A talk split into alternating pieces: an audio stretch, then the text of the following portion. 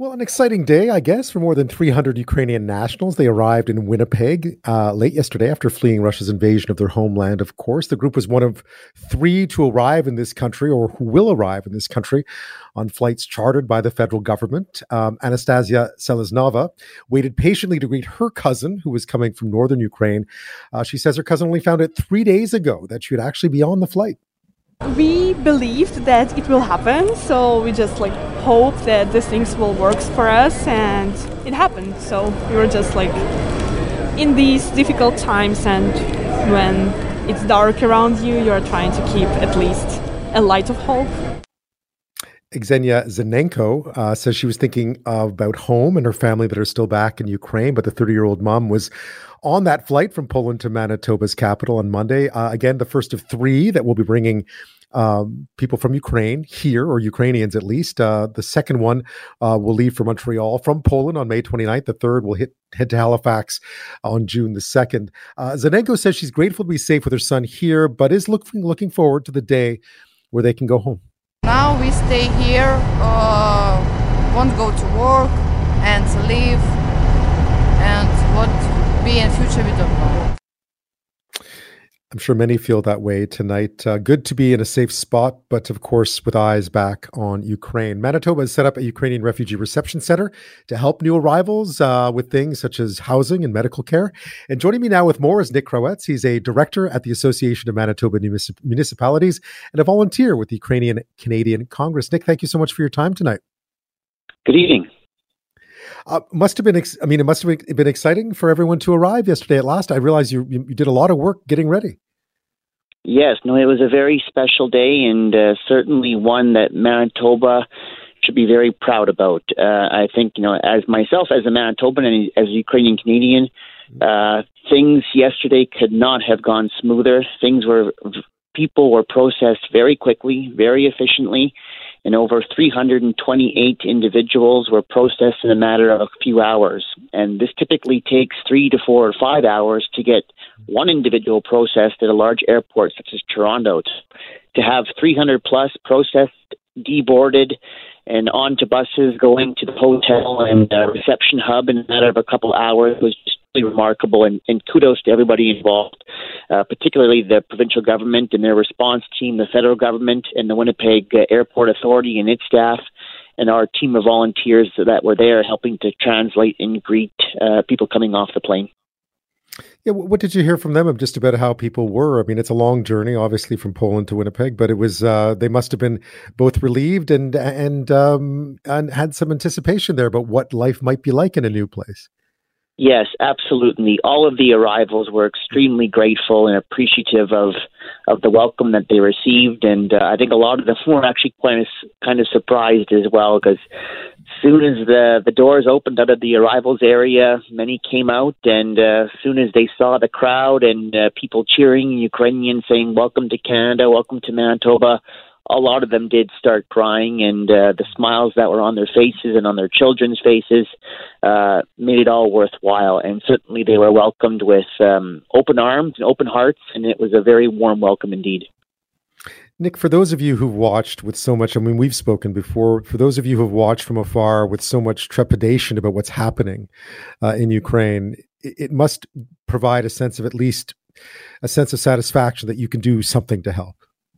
Yes, no, absolutely. I think everybody in our community here in Manitoba, but Ukrainian Canadians across the country, we feel that everybody in Ukraine and has been affected is all part of one family, and we're trying to help as many people as we can in every way we can. And um, certainly Manitoba is trying to do that. And why we were chosen as the first destination for the first federal charter flight to, to Canada was to Winnipeg was because of our successful model that we've developed here with our airport welcome desk and also the provincial government reception hub, what's the one stop shop for services and access to supports. That is not happening anywhere else in the country. So certainly Winnipeg is a very ideal destination for for Ukrainians seeking safe haven, and we certainly hope that this was not the first and only uh, charter flight, but hopefully many more will follow, and uh, we are ready to welcome them as soon as the federal government will be able to commit to more charter flights. So, what were the preparations like? Because it's not easy to bring in 328 people and find them somewhere to stay and, and find them places to live, at least not hotels, but families to help them out. I guess there was probably a lot of people willing to volunteer out there, but coordinating it would be difficult. So, how long was the preparation process and what did that look like? Well, we've actually been having a welcome desk at the airport since April 15th, and we've been welcoming and greeting newcomers uh, ever since then. And prior to yesterday, actually over 400 individuals have already come. So with yesterday's uh, arrival of 328 additional people, that puts us over 700 already. And uh, so we've been working around the clock and uh, certainly in close cooperation with the provincial government and airport staff, trying to make yesterday a, a success, which it was. But uh, certainly we couldn't have done it without our volunteers. We had about 40 or 50 volunteers right. from the community that were working behind the scenes in the secured area, helping CBSA officials with translation and providing guidance and direction to the newcomers. So certainly it was uh, all hands on deck, but it was a, a very collaborative process and but how they were processed uh, so quickly i still i'm still thinking about that because it was just truly amazing and how they got onto the bus and onto the um, onwards to the provincial government reception hub and so forth. A lot of them are being uh, put up at the hotel and their temporary accommodations. Uh, but some of them did have family or friend connections here in Manitoba, and then they were able to proceed and go on with them. But out of the the 300 plus that arrived, uh, there's about 200 currently in the hotel, uh, and they'll be there for the next few days while they do quarantine and, and that kind of thing, and they get settled and they have a chance to breathe and process what they just experienced over the last three months. But um, as soon as they are comfortable, I guess they can get access to a range of services at the hotel, at the hub, such as getting a Manitoba health card, getting a SIN number, getting registered with Manitoba START, which is an immigration uh, settlement resettlement services agency, and also registered for housing. And uh, housing right now is certainly top of mind.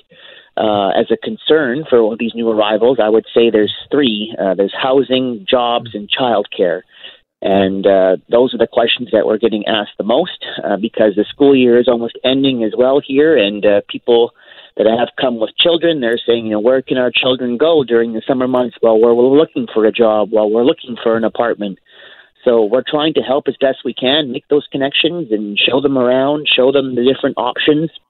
Uh, but really, we're trying to just, uh, you know, put them at ease and reassure them that everything will just be okay. You know, you can take some time for yourself because, you know, some of these people have come from eastern Ukraine, from southern Ukraine, from the front lines. They've come from Kharkiv. They've come from Odessa. They've come from Zaporizhia, Mykolaiv. Mm-hmm. Mm-hmm. One of the the last families getting off the plane yesterday was a family of five from the city of Mariupol, wow, and okay. the city of Mariupol is about four hundred thousand people, which has been totally destroyed and wiped off the mm-hmm. map. So yep. seeing smiles on their faces was just uh, it was overwhelming, and it was just uh, it was so heartwarming to see them uh, just feel at ease here in Winnipeg. Yeah, I was, I was, Nick. When, when you talk about that, um, I, I, was in Mariupol years ago, went back, you know, in 2014, and it was, I can't even imagine it today, obviously, with all that's happened. How do you accommodate the families that are coming from places? I mean, there will be, as you mentioned, there are families coming from really the front lines, places like Kharkiv, which mm-hmm. were bombed for weeks, and the Mariupol, it couldn't be worse than that. Um, what kind of services are you able to offer those who may be in need of more than just a place to live and, and a bit of a helping hand? Getting started yeah. people who may really need some some some help. So at the provincial government reception hub uh, manitoba health is also there and they can provide sort of an immediate sort of assessment of individuals whether they need access to urgent care or so forth but certainly some of these people have witnessed uh, just absolutely horrendous things. Uh, some of them likely do have PTSD from being forced to flee their homes, seeing their their homes destroyed, seeing their you know neighbors potentially killed and so forth, or their own family members. Um, so you know it's just an absolutely horrendous situation that no human should ever have to experience. But you know that's why we are trying to get uh, this um, all supports, all programs and services under one roof. And Manitoba has been able to do that, which has been amazing because, again, no other province is doing this. So we are uniquely positioned and set up to welcome people. Uh, but our really our goal is to greet them or welcome them, provide them with uh, access to these information and services and in that way they can maybe settle more quickly, transition uh, if they do plan on staying here, you know, longer. But a lot of them, when you talk to them, they say we just want to go home when the war is over, when it's safe to do so. So that's they still have that sort of, um, I guess, thinking underway. But unfortunately, the war shows no signs of stopping. And for those people that have come from Kharkiv or Mariupol uh, or other cities and towns in southern eastern Ukraine, they may not have a home to go back to. Um, so, again, they are going to be restarting their lives here, and it's our job, and it's our duty as the community to support them and help them in every way possible. And that's certainly what we're trying to do. And uh, the situation is obviously evolving because people that originally were starting to come here, a lot of them did have that family or friend connection to Manitoba. But now that three months have passed, three months of war, we're now seeing more people come here with no prior connection to Manitoba. So we're again we have to sort of tailor our approach, I guess, in that sense, and but it really is. It's it's really amazing in terms of the number of volunteers. There's hundreds of here uh, volunteers here in Winnipeg, all kinds of initiatives and offers of support, and uh, there's probably five different ways that people can get support when they get off the plane at the airport. At the provincial government reception hub, and then there's three other community sort of aid centers set up that are providing uh, clothing, baby items, non perishable items, uh, housewares, larger furniture such as dressers, tables, so people can furnish their apartments and so forth. So it's really uh, every every kind of support that one would think that someone would need.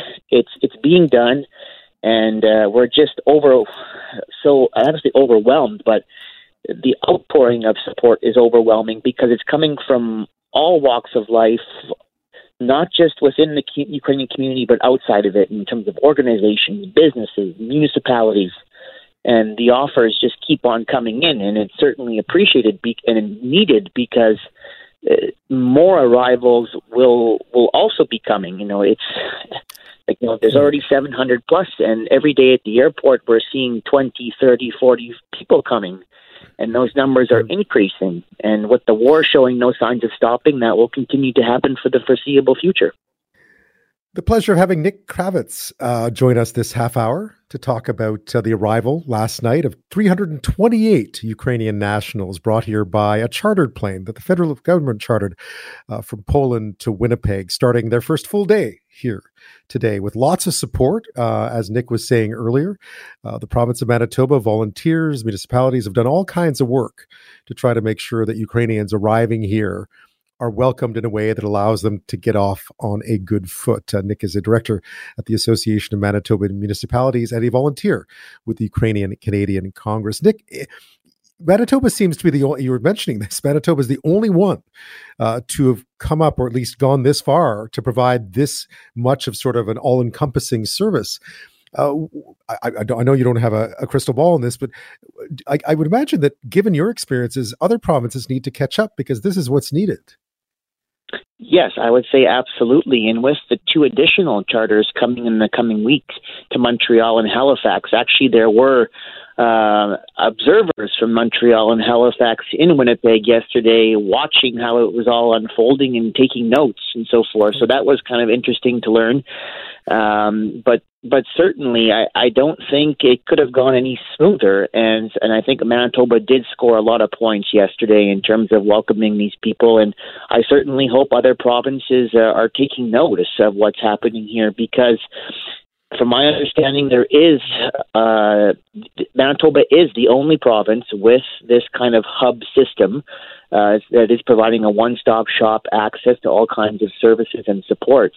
And given the need and given the numbers potentially coming to Canada under the federal pathway that was opened on March 17th, there are currently over 240,000 applications amongst individuals wanting to seek a safe haven here in Canada, and only 30,000 have actually arrived only. Uh. And out of that 240,000, uh, just over 100,000 have been processed and approved. So there's still about 100, um, are 110 or so thousand applications that are still in the process of being reviewed and, and so forth. But according to the information that I have, too, the IRCC, the federal department, surveyed some of those applicants, and the survey suggested that uh, three quarters of them do intend to come to Canada within three months of getting the visa and the, all the documents and so forth. So that is a very large number. And uh, certainly, then we are preparing to welcome more individuals because that is a very large number, and they they won't all be coming to Winnipeg naturally. They'll be going across the country. So having those supports on arrival are just so critical because up until recently, for example, in Toronto, out of at Pearson Airport, as soon as a newcomer got off the plane and walked out the airport, they were essentially on their own. But thanks to the UCC in Toronto and so forth, there are some community supports. But overarching, like there is that that there is no one-stop shop.